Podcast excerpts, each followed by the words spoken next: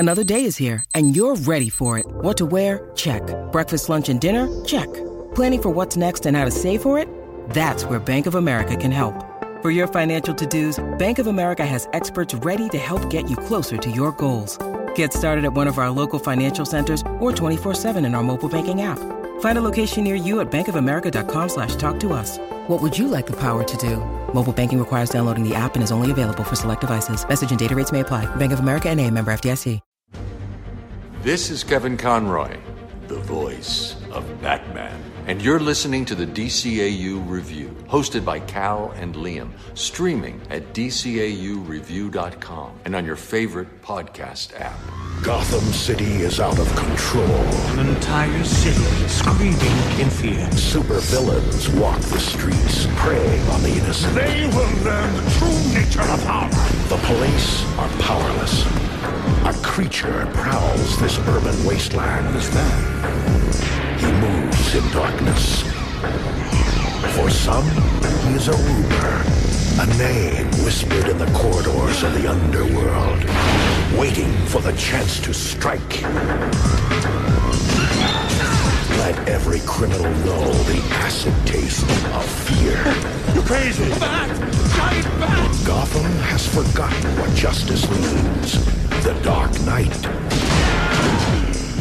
is here to remind them. Who are you? Batman. Good guys wear black. Hey everybody!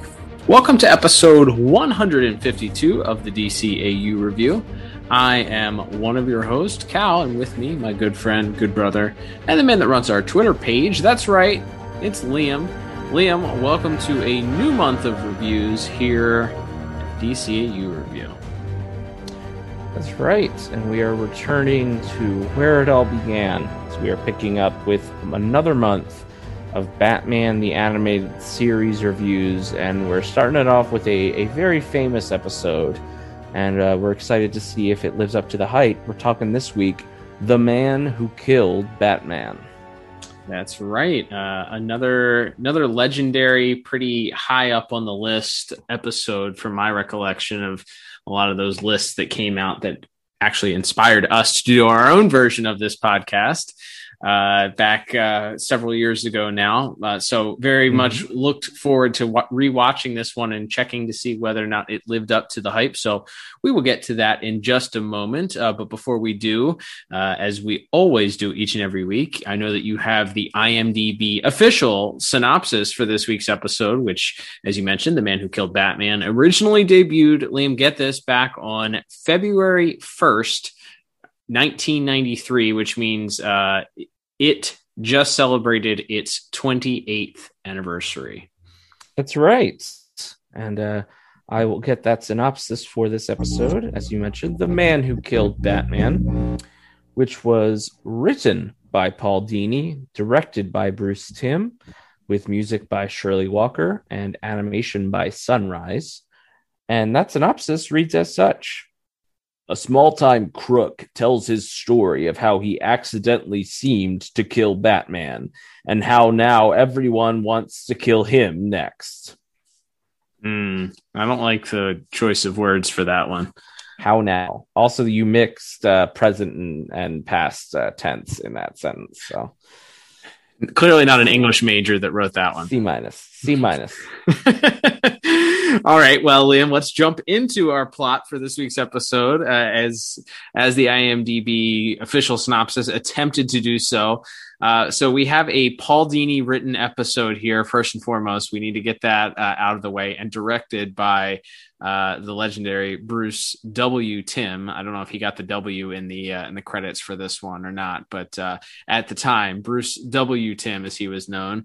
And uh, so we have we have here an episode that kicks off with a, a young man, or probably not a young man, a middle-aged man who is uh, desperate to get in to see one Rupert Thorne, who, of course, we were introduced in a few past episodes, uh, including Two-Face Parts one and two, who, as we know, he is a crime boss of sorts.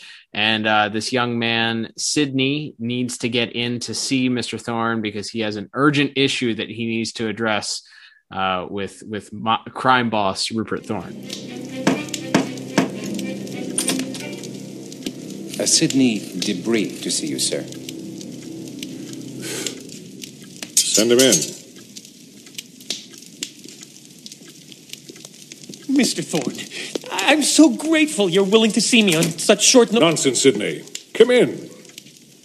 Join me for a demitasse? No, thank you, sir. Oh. Sorry about the leather. Mm. I hear you've made quite a name for yourself on the street, Sydney. What is it they're calling you? Oh, yes. The man who killed Batman. Oh, yes. Uh, uh, no, that is, I didn't. Oh, Mister Thorne, I'm in big trouble.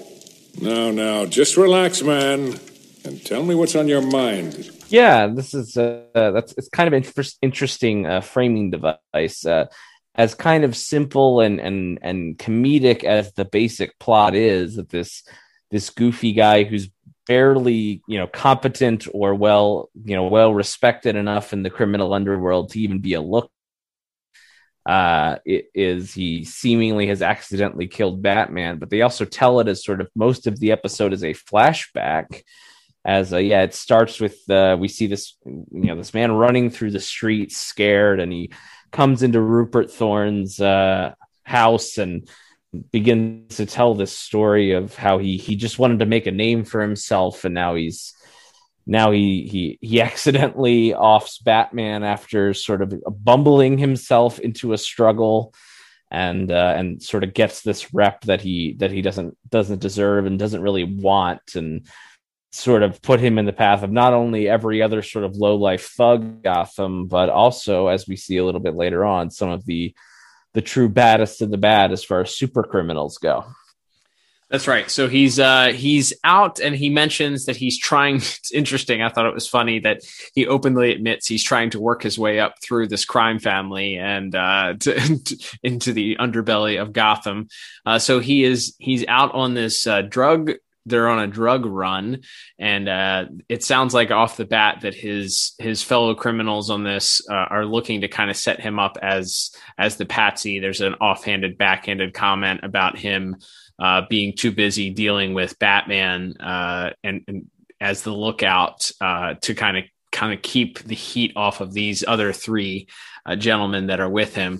And wouldn't you know it, as Sid the Squid is up on the roof fantasizing about uh, his his recently given moniker of Sid the Squid and how his tentacles are going to to reach throughout Gotham and the underbelly of Gotham, who happens to show up but the Dark Knight. And uh, Batman sort of, I guess, maybe is a little bit off of his game uh, or just through some happenstance, as he kind of uh, Sid the Squid ends up slipping on his own flashlight, which causes him to sort of lurch at Batman. Batman pushes him off and throws him to an, a, a giant television antenna that just happens to swing him around and sort of uh, hit Batman back. And then he trips over, uh, he being Sydney, trips over the edge of a building as he's backing up, and Batman goes to reach him. And in his panic, uh, he drops his flashlight down, and it hits this, uh, this, what was it, a propane tank, I believe, or something like that, a giant mm-hmm. propane tank. Uh, which causes it to leak, uh, start leaking. Batman is attempting to pull him up, and he's sort of pulling Batman down. Like it was, it was akin to like when a child is is struggling in the deep end of the pool, and at the same time drowning the person that's trying to help them. Don't let me fall, please.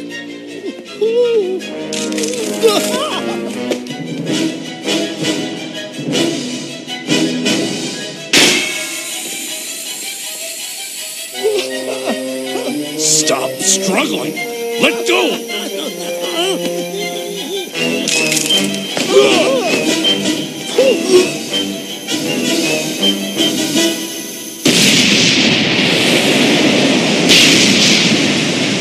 What was that?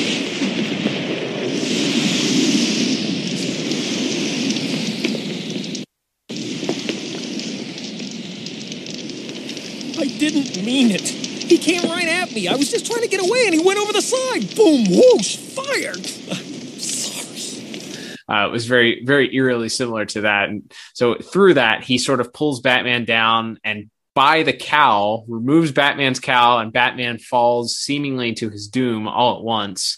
Meanwhile, these other gentlemen that had seen uh, Sydney sort of take on Batman and, and sort of from a, a distance believe that he was he was fighting Batman as opposed to this sort of uh, haphazardly falling over himself bit.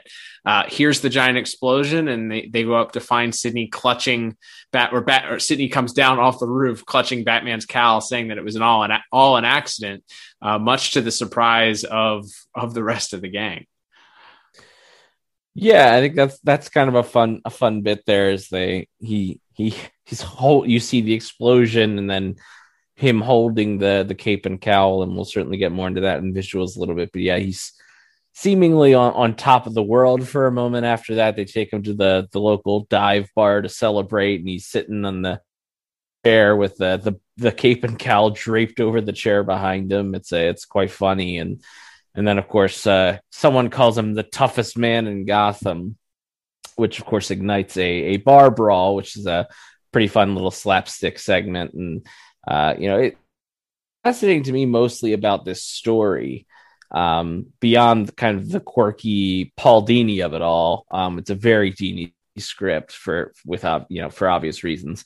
Um, but what really just stood out to me is it. It's shocking to me that this pitch got to Fox Kids, and they did a bit where they're like, "We're gonna follow this like schlubby, nothing happening, goofy guy for twenty-two minutes. Batman's probably on screen." For a combined, if you count the opening, the intro to the show and the static image of him that's over the end credits, he's maybe in the show for three minutes of the entire runtime. uh, and that they were able to uh, to get that greenlit and and bring out such a unique episode. But yeah, it's it's really from, I think, just the way the story is told to do this much of an episode, that just a Batman episode that doesn't feature Batman. Doesn't even really, I mean, obviously Batman's still central to the episode because, again, like we said, his his uh, his killing, you know, his quote unquote killing of Batman makes him a hero, and then also sort of puts him on the radar of of every other thug, and in fact the Joker. And we we also get to see uh, uh, Bullock and and Montoya kind of finding out about this about uh, this homicide that's come in, and, and they're reporting that Batman is dead. So even sort of the cops have gotten wind that he's gone. And, uh, and that's sort of uh, from there, that leads Sydney right into the crosshairs of, uh, of a lawyer named Harleen Quinzel, which I'm guessing at this point, maybe they didn't know that was going to be her actual real name. Yeah, because, I guess I guess not. Uh, because she walks up and says, "My name's Harleen Quinzel," and they don't like go, "Oh, the criminal Harley Quinn, you're under arrest." Just one minute, please. I'm Harleen Quinzel, legal counsel to Mister Debray. I've paid his bail, and he doesn't have to answer any questions until he's formally arraigned.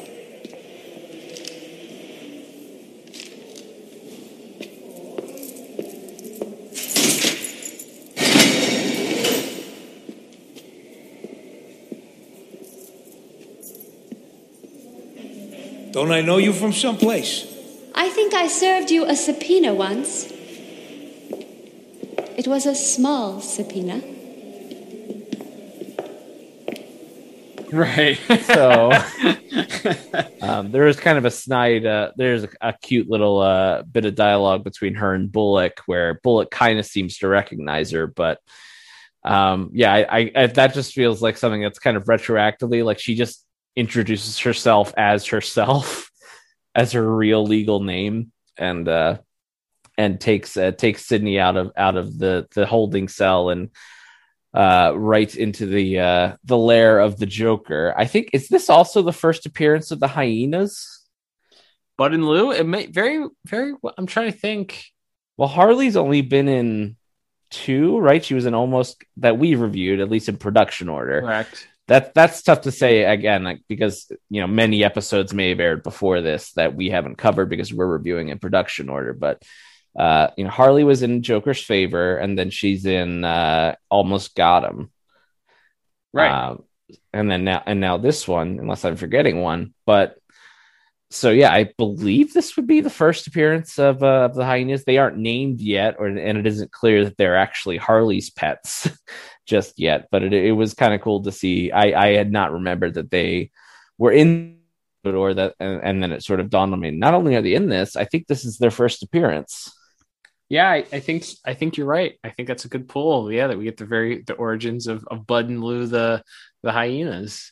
Um, so yeah, so from from there we get uh, the, the Joker uh, approaches and or is is has brought Sydney to his his hideout and is sort of uh, talking to him about this and talking about the rumors that he's heard that Sid the Squid has offed the bat, and he's going to put it to the test. So he uh, he sets up this he sets up this uh, heist that they're going to do. They're going to run a job and and and break into a, a jewelry store, and they do, uh, waiting for for Batman to arrive. And much to the Joker's surprise, uh, despite the fact that he he did not believe uh, Sid's story, uh, he what do you know uh, he. Batman does not arrive to save the day. There's a funny interaction where Harley is wearing uh, a bunch of stolen jewelry and comes up to the Joker, and he tells her to put the jewelry back because it's just not the same without Batman. Wee, look at all the pretties. Put them back, Harley. Oh, Mister J, you're such a kidder. You never could. I said put them back. Sure, boss, I can do that. This is me putting him back, no problema. Without Batman, crime has no punchline. Which then uh, leads to a trip to the Ace Chemical plant, uh, which, of course, would later on uh, make a reappearance in the Beware the Creeper episode. As we know, it is the Uh, D C A U origins of where the Joker became the Joker. And uh, and with that, the Joker decides to have an impromptu funeral, not for Batman, but for ultimately Sid himself. Yes, it's uh, it's an incredible scene. This is a scene, um, and we'll certainly talk about it more in acting specifically, but it's, it's a pretty iconic scene, I think, in the series is...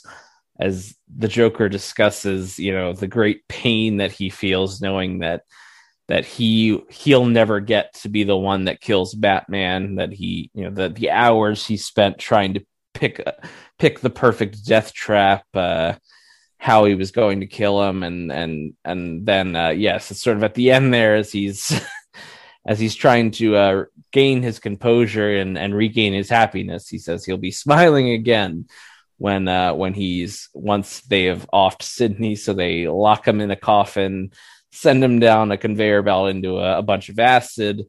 Uh, at the time, Sid thinks he just was lucky and must have washed out of a drain pipe, and that's how he survived. But uh as we sort of begin to wrap up plot here, as as he's recounting the end of the story, Rupert Thorne is getting angry and angrier at him, and you know, refuses to believe that this guy could be this stupid and and uh, and or lucky, and uh, and uh, pulls a gun on him. Thinks he must be trying to to muscle in on Thorne's turf, and that is, of course, when we reveal that Batman is in fact alive and has sort of been using the cover of uh, of his his apparent death to sort of uh, shadow Sydney and.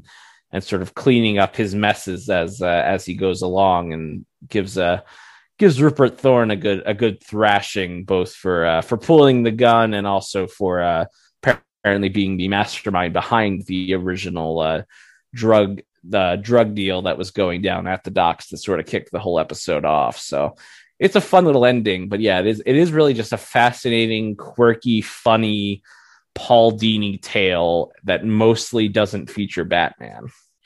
Yeah, it's it's we've talked to, honestly, this seems to be a theme that we've really, really enjoyed. Uh, and we can we can get ready to get into our scores here for the plot. Um, you know, the best some of the best episodes that we've covered so far have been episodes that have featured heavily on something other than Batman himself. Uh, a lack of Batman does not equal a bad episode. Uh, and it's interesting because maybe as a child, it wasn't one of your favorite episodes. And I don't remember necessarily loving or hating this episode. Um, I don't think that it's one that we necessarily had. I don't think we, we, if we did have this on videotape at some point, it wasn't one that we watched very often from my recollection. Um, but I, I, it still feels very familiar in because of the amount of times probably seeing it in, in reruns. And then again, on when it came out on D V D. But with that said, a lack of Batman, as we've established, does not equal a bad episode. In fact, sometimes I think we could pretty much say at this point, for the majority of the time, a lack of Batman usually means a very well-written episode that has to be more focused and relied on uh, the actual story itself driving it, uh, which kind of makes for for more of an interesting uh, episode to watch, as opposed to Batman punching and kicking, or, you know, Batman kind of, you know, figuring the plot out, whether it makes sense for him to have figured it out or not. Yeah, no, I think it, it works great because you still show Batman a capable, smart guy by the end, as he's again sort of, sort of solved the calamity and that people started to believe that he was dead, and sort of use that to sort of silently move through the the criminal underworld to get to Thorne.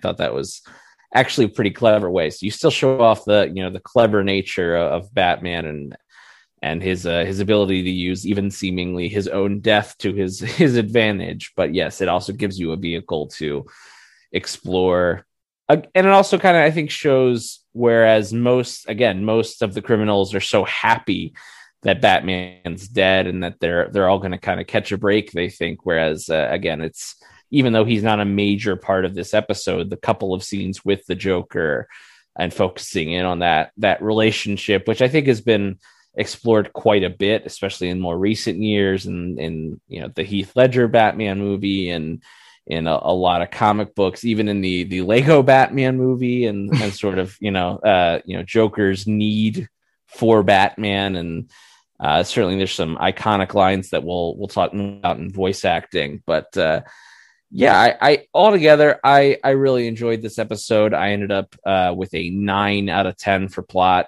I uh, I really enjoyed it, and and uh, it's uh, Sid, Sid the Squid's a pretty fun character. And again, taking a character not only not using Batman, but having our main sort of uh, pilot throughout the whole episode being a character we've never seen before. You know, it's not Alfred or Robin or even Commissioner Gordon or somebody where. This low life thug we've, you know, we've never met before this episode, and, and kind of having him be the focus and having it still be so fun and, and interesting as an episode was, uh, was no small feat. And uh, that, that's certainly reflected in my score. Yeah, I, I agree with you. Um, it's, it's, it's as advertised to me. I think there's a reason why this episode consistently shows up on so many people's lists of being the best of the best. It's just done so well. And like, like I just kind of stumbled through there, the idea that not having, not having Batman very much in the entirety of the runtime, I think in the twenty-two minute episode, I think it's probably less than, probably less than two minutes that Batman is on screen. Uh, so for, for that to be done and for it to be so story and plot driven, and it's a good plot and you work some humor in there and you get some of the, the great Paul Dini writing. It's amazing. We talked about it when we reviewed Mixia's, uh, Mixia's Pixelated a few months back, uh, that these stories, these somewhat dark humor and the comedic underlying, sometimes zany stories, all came out of the same brain as the same person that wrote, you know, Mad Love and Heart of Ice and some of those mm-hmm. darker, more introspective tales. Uh, it just speaks to just the amazing writing ability of Mister Dini and why to this day he's still writing comic books and writing great stories. Um, so I, for that reason, I really enjoyed this episode. I think from start to finish, it's done so well. that the surprise, I mean, obviously we have the benefit of the, of the hindsight of knowing that Batman isn't dead, but imagine watching this as a child for the first time and you actually think that Batman is dead. Like, it's pretty traumatizing. That's pretty, it's pretty, but, but the fact that Batman shows up right at the end, uh, it's the reveal is done so perfectly. They didn't really telegraph it for the most part. Um, done really, really well. So I had, I felt like I had no choice but to give this a perfect ten out of ten. There you go. All right, Liam. So let's move on to our next category, which is going to be animation and visuals. Uh, there were a few standout moments in this episode that we can talk about for me, uh, but we will, I will let you kick things off here with what you had uh, as far as notes for animation and visuals. Yeah. So it's, it's not an action heavy plot as mentioned. It's, it's much more Uh, focused on the, the, I think the voice acting and the uh, and the writing are sort of what really shine here. But uh, again, episode directed by Bruce Timm and uh, with animation by Sunrise. Sunrise is kind of that weird little subsidiary studio of one of the bigger ones. Uh, Kevin Altieri, the uh, director on this series, who was uh, on our uh, review of Off Balance, mentioned that uh, you know he they weren't. They were a very inexperienced studio when it came to this type of animation, and they sort of got, they were sort of learning as they went with a lot of it. And uh, uh, it's, yeah, I don't, I don't think everything's a home run. I think especially the Joker design is pretty inconsistent, um, which we've talked about before. That's not a, a problem exclusive to this uh, animation department, but uh, um, there's definitely some inconsistencies. And like I said, it's not an action heavy uh episode, but what visuals are good or that stuck out to me that are good are really good. And I uh, I enjoyed especially the, as we said, the Joker scene is there throwing throwing Sydney into the coffin and locking him down, and Harley is playing the kazoo.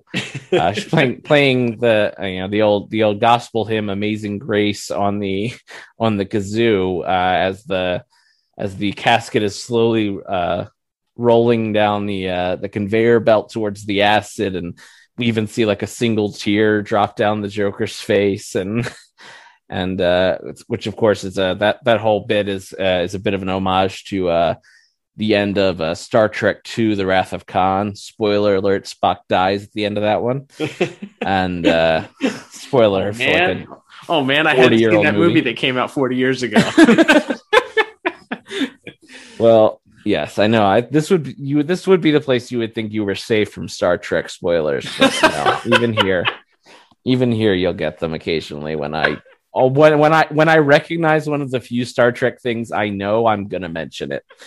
Uh, so that yeah, that was probably the standout visual. That and uh, a little bit at the end there when uh, when Batman uses his, instead of the batarang, we have the the shuriken, the uh, the throwing star, and uh, when he. You know, throw that, and again we kind of follow it across the screen, and then it, it lands right in the tip of Thorne's gun. I thought that was a clever visual as well. Yeah, um, the things that I, I totally agree with you. This wasn't one that was that was completely uh, relied upon, as we just talked about. It was very plot heavy, very story heavy. Um, I thought Sid the Squid looked a little bit like uh, like he gave me some Rick Moranis vibes a little bit. Like if this was a live yes. action movie, Rick Moranis would have played him. one hundred percent. Uh, um, I think it's the glasses and and maybe like the face shape uh, would have been a, a Rick Moranis. Mm-hmm. Casting on my side of things. Uh, in addition to that, uh, most of the most of the stuff that I had written down as far as uh, as visuals, there was some really great shadow work. I thought in a in a pair of back to back scenes, and that's uh, as uh, Harleen, the lawyer Harleen Quinzel, picks up Sid and bails him out of jail, and then they get into the back of a limousine, and she's uh you, you kind of get this shot over her shoulder looking right at Sid, and he's kind of disheveled by the amount of perfume and makeup that seems to be flowing through the air, and uh it cuts back and there's heavy shadow over over Harley, and uh cuts back to her sort of uh starting to put the the Harley mask on and the Harley hood on, and um then the shadow kind of reveals her face, and then the very next scene is uh, cuts to the Joker sitting on this really unique looking throne. It's like his face with hands and cards sticking out of it. Uh, they had a lot of fun with drawing this particular uh, scene for the Joker. I always like those backgrounds and those unique setups. You got to wonder, like, did the Joker pay somebody to make this custom throne for him? You think? Does he have a throne guy? Yeah, I mean, you have to imagine there's somebody building all these props and stuff for for all these guys. Like, you know, like there's there's a guy who's like sewing suits, like half of a white suit and half a black suit together. There's like a tailor guy who makes everybody's clothes, uh, and then you gotta yeah, you gotta have like a giant like hideout prop guy, because we, you know, in the one episode he has like the curtain with his face on it and like a. and like a Joker phone and all this stuff. So yeah, he's got to have like, there's got to be like a few guys in Gotham. That could probably be its own, its own comic or its own series. Just like all the different like side hustle g- criminals who are just like, just make different props or clothing or weapons for other villains. Manufacturing branded, uh, branded material for each, each villain. I think we're onto something here with all the streaming services needing all of their content here. Let's come up with a show uh, about a guy whose job it is to make all the, the branded content for the, for the, for the villains. Um, But anyway, so that it, on that scene, as the Joker gets up, there's sort of you, you clearly it's the Joker, but there's sort of this slow reveal of the shadow over his face. And it, he's kind of half in shadow as he begins talking to to Sid. And my boss likes me to wear a smile to work. Hey, I've seen you. You work for the Joker. Welcome, Sydney.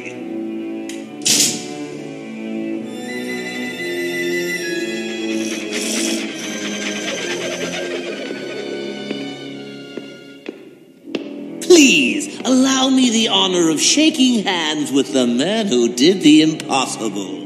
The man who killed Batman. Oops!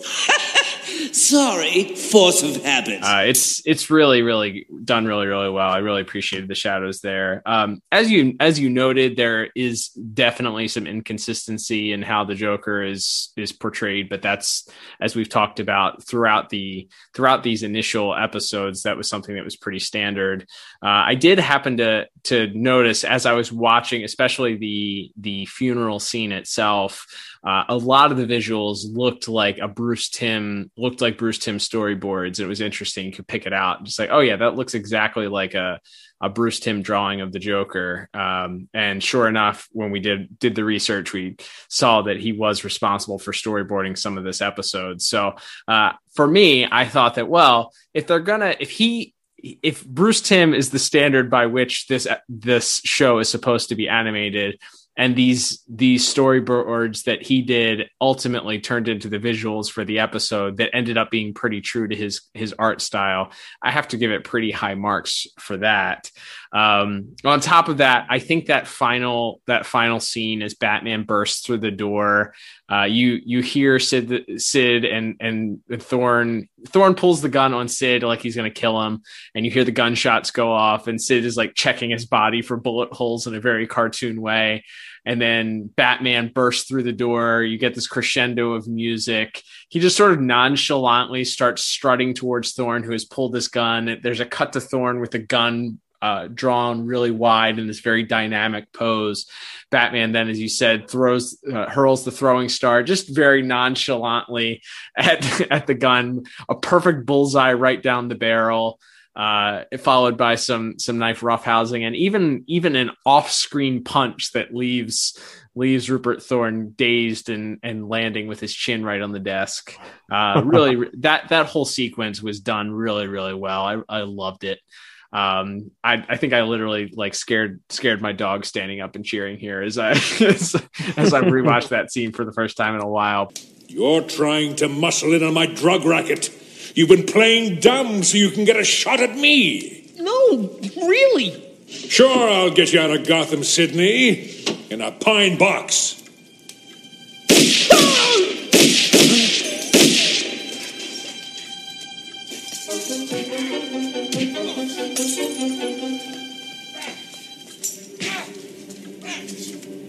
Ah!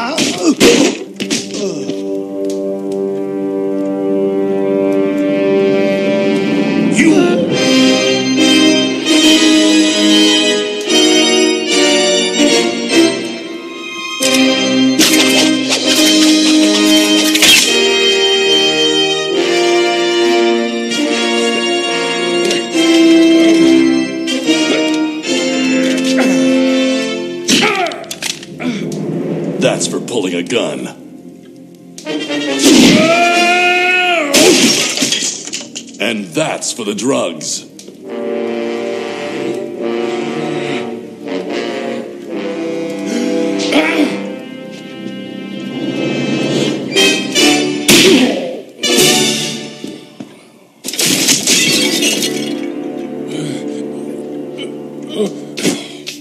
And that one's for any I missed.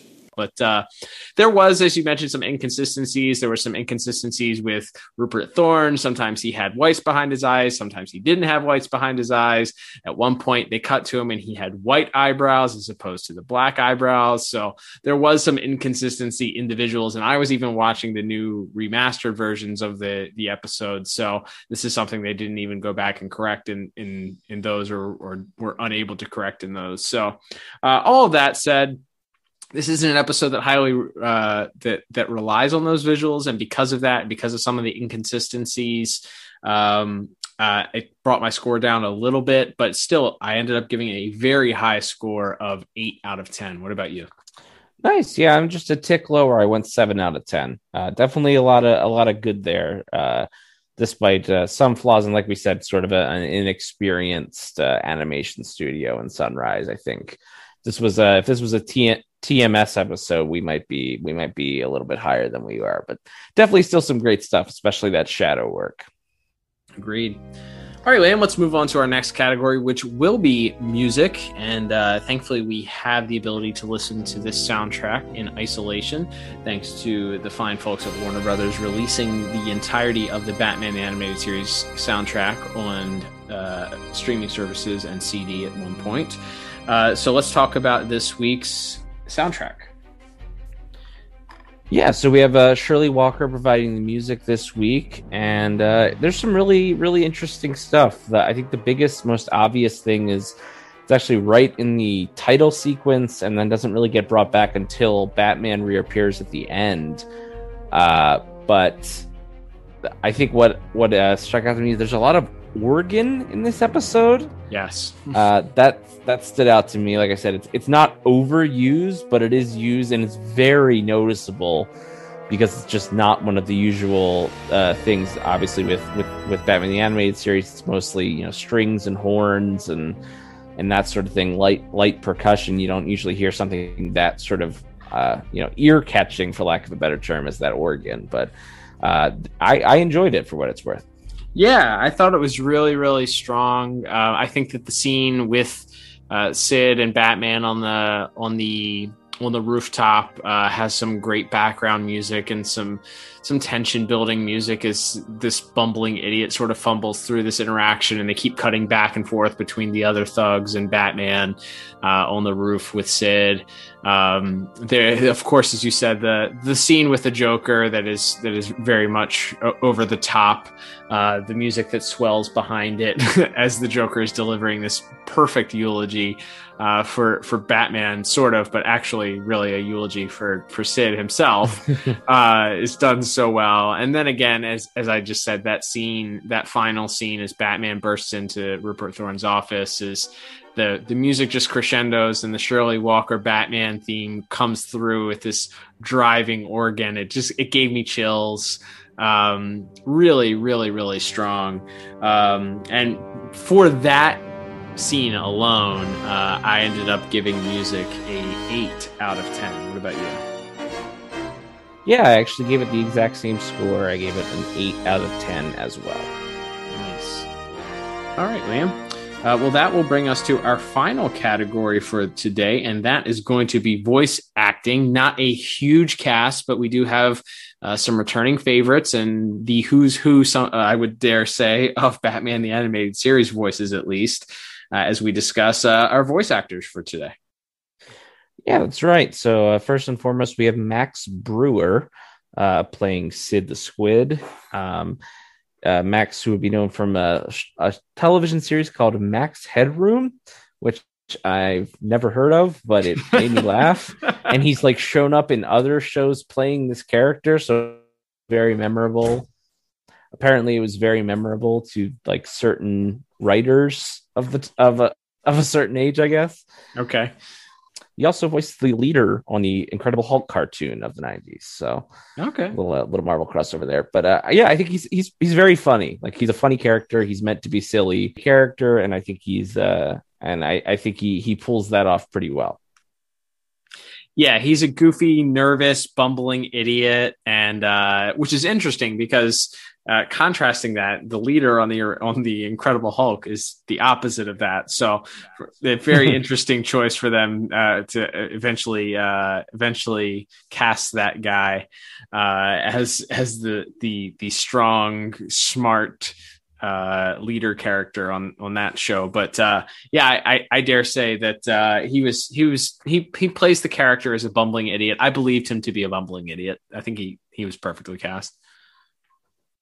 Yeah. I thought he did a great job. We have, uh, we have John Vernon returning as Rupert Thorne, uh, very good, slimy mob boss type character.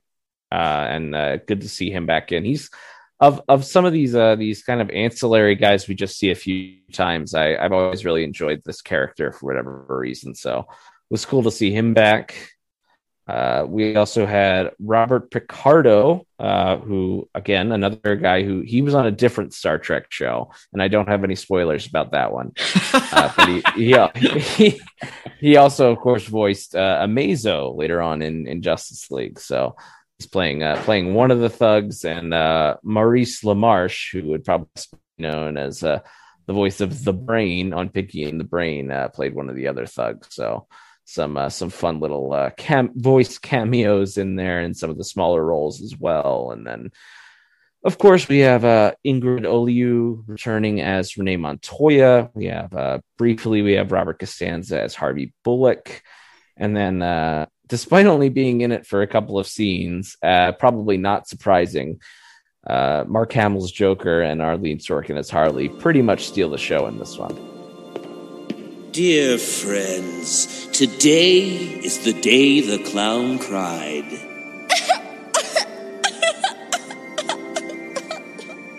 And he cries not for the passing of one man, but for the death of a dream. The dream that he would someday taste the ultimate victory over his hated enemy.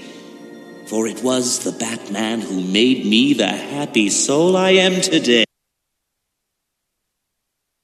How I agonized over the perfect way to thank him for that.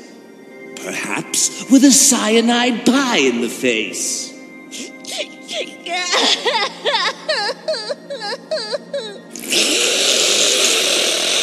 Or an exploding whoopee cushion playfully planted in the Batmobile.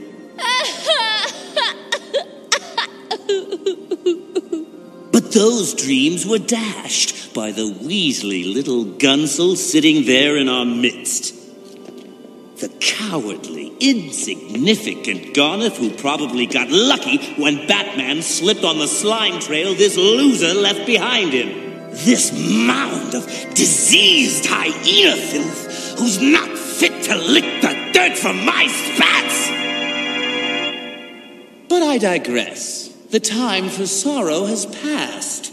It's time to look ahead to a future filled with smiles. And I'll be smiling again just as soon as we take that man there and slap him in that box there. And roll it into that vat of acid there. No, no, I never meant to do it. Help! Ah, this isn't funny anymore.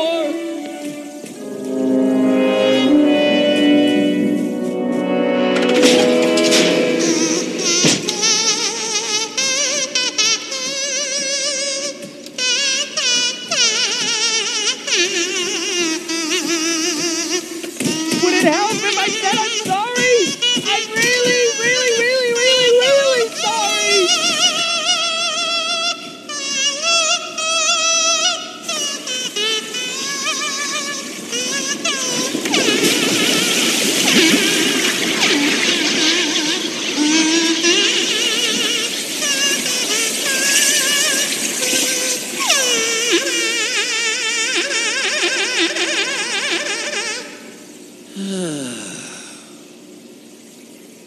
that was fun. Who's for Chinese? Yeah, they're they're incredible. I think uh, I, I believe as we were preparing for this week, uh, and I think you were even talking about it on Twitter, which uh, you can follow us on Twitter at D C A U review dot com, where uh, you're over there talking with uh, all the uh, all of our followers and uh, other D C A U fans, and uh, we were talking about how this whole monologue is one of one of, if not Mark Hamill's favorites. Uh, favorite bits from the entirety of the of the Batman the Animated Series run. Yeah, it's uh, it's uh, someone it's one that uh, he's like re reperformed or performed verbatim uh, at a, at a, a couple different uh, sort of live Q and A functions at, at Comic Cons and even a, a Star Wars celebration a few years ago, and sort of one of the ones that he talks about when he talks about sort of his favorite memories of uh, of playing the Joker. This is sort of the one that sticks out to him. And uh, specifically, he always talks about the line uh, that, that, that the Joker says when, when they, when is resigned to the fact that Batman isn't coming to stop this jewelry heist. And he, you know, when he says with, without Batman, crime has no punchline. And that's, that's, uh, that's always been one of, uh, apparently one of, one of Mark Hamill's favorite lines. And it is, it is, I think it's, it's deservedly iconic for, for this series as, sort of one of the, one of the great lines, uh, and following that up with the ridiculous sort of melodramatic over the top uh, ways in which he talks about wanting to have killed Batman himself and, and, and all of that. And then leading that to him hit capping it all off after throwing him in the, uh, in the cask with, that was fun. Who's for Chinese is, uh, is, uh, is pretty, it's pretty incredible. And it's, it's just one of those things that feels very classic to, really any era or any version of the Joker, but especially to this D C A U version. Yes, and that coupled, of course, with Arleen Sorkin as as her Harley and her, as I already mentioned, their interaction at the jewelry store, her bawling and wailing as as the Joker delivers his eulogy for Batman. Um, it's it's just so so so good. Um, Yeah, and we we sh- we would be remiss not to mention also that that kazoo is actually our uh, Arleen Sorkin playing. Yes, I think I think there's a famous there was a famous commentary from from Paul Dini himself who mentioned that uh, she did it in one take, and they were glad that she was able to do it in one take because they were all laughing so incredibly hard in the studio that they felt like they wouldn't be able to get through a second take uh, once once she was finished. So. Uh, it is it is quite memorable and uh, and and fantastic. She's really good. Absolutely. Um, and then, uh, of course, just briefly and very briefly in this week's episode, we have, of course, Kevin Conroy as Batman. Um, for all the reasons we've just talked about, uh, again, I think anchored by the, the Max Brewer uh, Sid performance, but with greats like John Vernon and Mark Hamill and and Arleen Sorkin around him, and a little bit of Kevin Conroy as well at the end. Uh, I had almost no choice but to give this a perfect ten out of ten for my voice acting score. Nice. Uh, yeah. Uh, Kevin Conroy's lines, especially the, the last ones that he delivers, uh, again, as he bursts through that door, uh, that's for pulling the gun. That's for the drug bust and then, or for the drug run. And then his final one. And that's for anything else that I missed. Uh, really, really, really strong, just delivered so well. So Batman, uh, I, you know, not as iconic as I Am Vengeance, I Am the Night, but s- super strong. Really, really, really good. Uh, yeah, so- and even that, that that little interaction between him and Sid as Sid sort of tries to skip out at the end there, and Batman reminds him that he's still an accomplice to, uh, to drug trafficking and that he's still going to jail. And that is our little epilogue to the story as we see Sid being led into jail as uh, all the all the inmates cheer him on, who apparently haven't been made aware yet that Batman is in fact still alive. So I don't know. In the right environment, a man of your dangerous reputation could still get a lot of respect.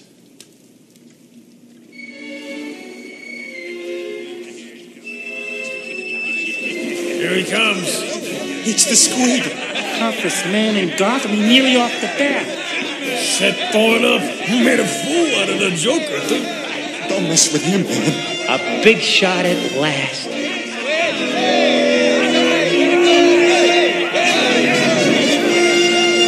You he sort of gets his uh, his infamy that he always wanted, and and even uh, even as he's he's going to jail, he's kind of happy.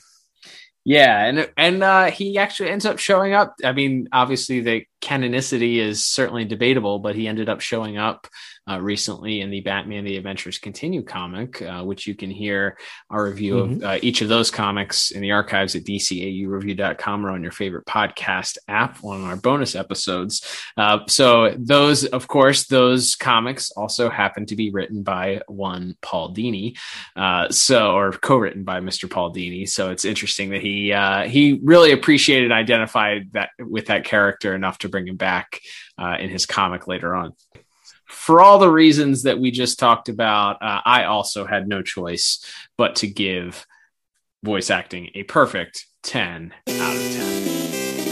Very nice. All right, Liam. Well, that will bring us to our final scores for this week's episode. Oh, oh. What do you know? Haven't heard that in quite a while.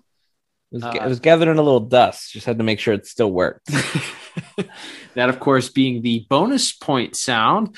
Uh, Liam, I'm going to guess that means that you, my friend, have a bonus point. That's right. And uh, this one is solely for the title card for the episode. Um, as we've talked about, Eric Radomski, uh, the, the co-creator, co-showrunner of the, of the series, uh, drew all of these title cards uh, for the series. Um, and this one, I just remember looking at it. There's a page in the, the sadly out of print now, but, uh, the great Batman animated book that was uh, actually written by Paul Dini. Funny enough, it had a bunch of behind the scenes, uh, stories and, and promo art and production art and all, all this stuff. And there's a page with just a bunch of the, the title cards on them.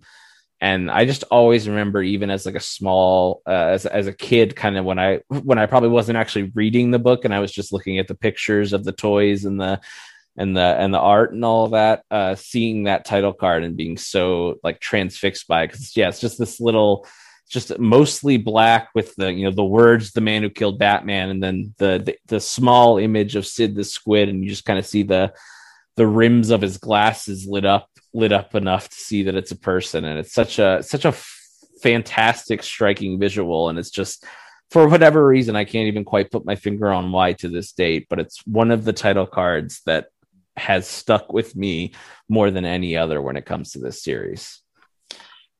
That's a good one. Yeah, the, uh, we've we've talked a lot about the title cards, how great they are, and you're right. Uh, this one is definitely one of the ones that sticks out just for the big, bold words emblazoned at the start. What a way to kick it off! The Man Who Killed Batman, and just this little, as you said, this little tiny, almost like a Peanuts-looking style drawn character with these giant doe eyes uh, in in dark shadow, uh, and then of course revealed. revealed to be this unassuming, bumbling idiot. So that's a great bonus point. I love that. All right, Liam. Uh, so that will bring us to our final scores for this week's episode, uh, totaling everything up. Uh, I end up with a impressive thirty-six out of forty. What about you? Yeah. And I am just one tick lower on my score with a thirty-five out of forty, man. Uh, just outside the, uh, the, uh, but the, top picks category for both of us there.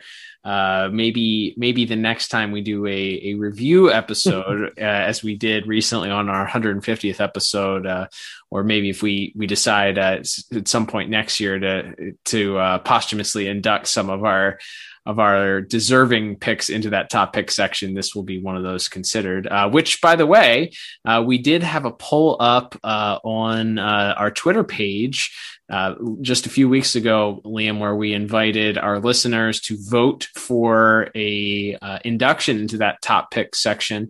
Uh, we had each given an episode uh, for that poll, and uh, I believe we have a winner.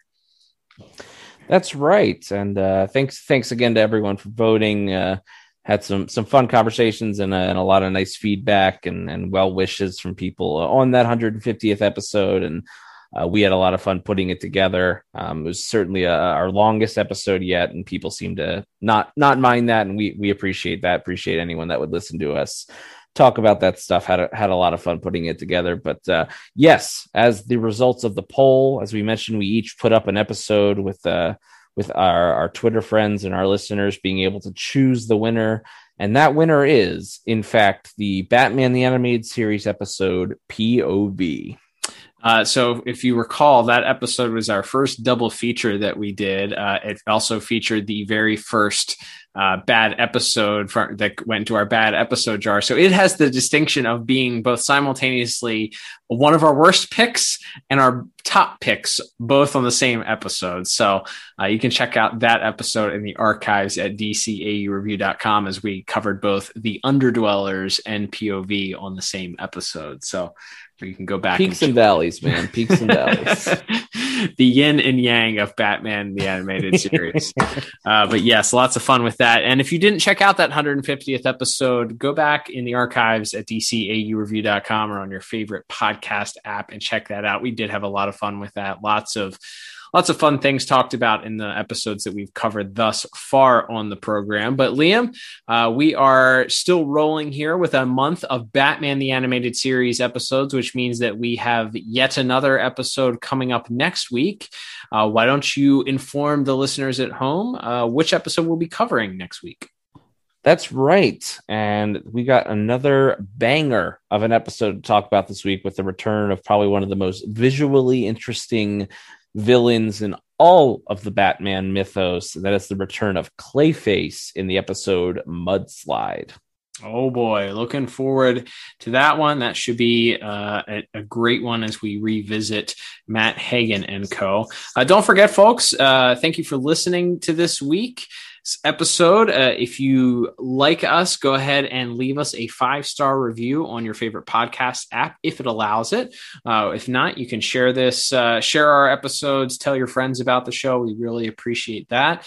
Uh, don't forget, if you want to support the podcast, you can head over to D C A U review dot com, click on the store tab at the top, and buy yourself a shirt, a hat, a mug, a sticker, something to support the pod, since we don't run ads here. Don't forget, we are also proudly a part of the Podtower on YouTube. So if you consume, or if you know somebody that consumes their podcasts on YouTube, tell them to head over to the Podtower and check us out there, where uh, full episodes can be found. Also, alongside us are uh, the guys from Tim Talk and our good friends at the Watchtower Database, putting stuff up there on that same channel. So if you subscribe to that channel, uh, it helps us out, it helps those guys out, and you get your content delivered all in spot. Uh, looking forward to tackling Mudslide next week with you, Liam. But until then, I'm Cal. And I'm Liam. And we will talk to you on the next episode of the D C A U. Adios.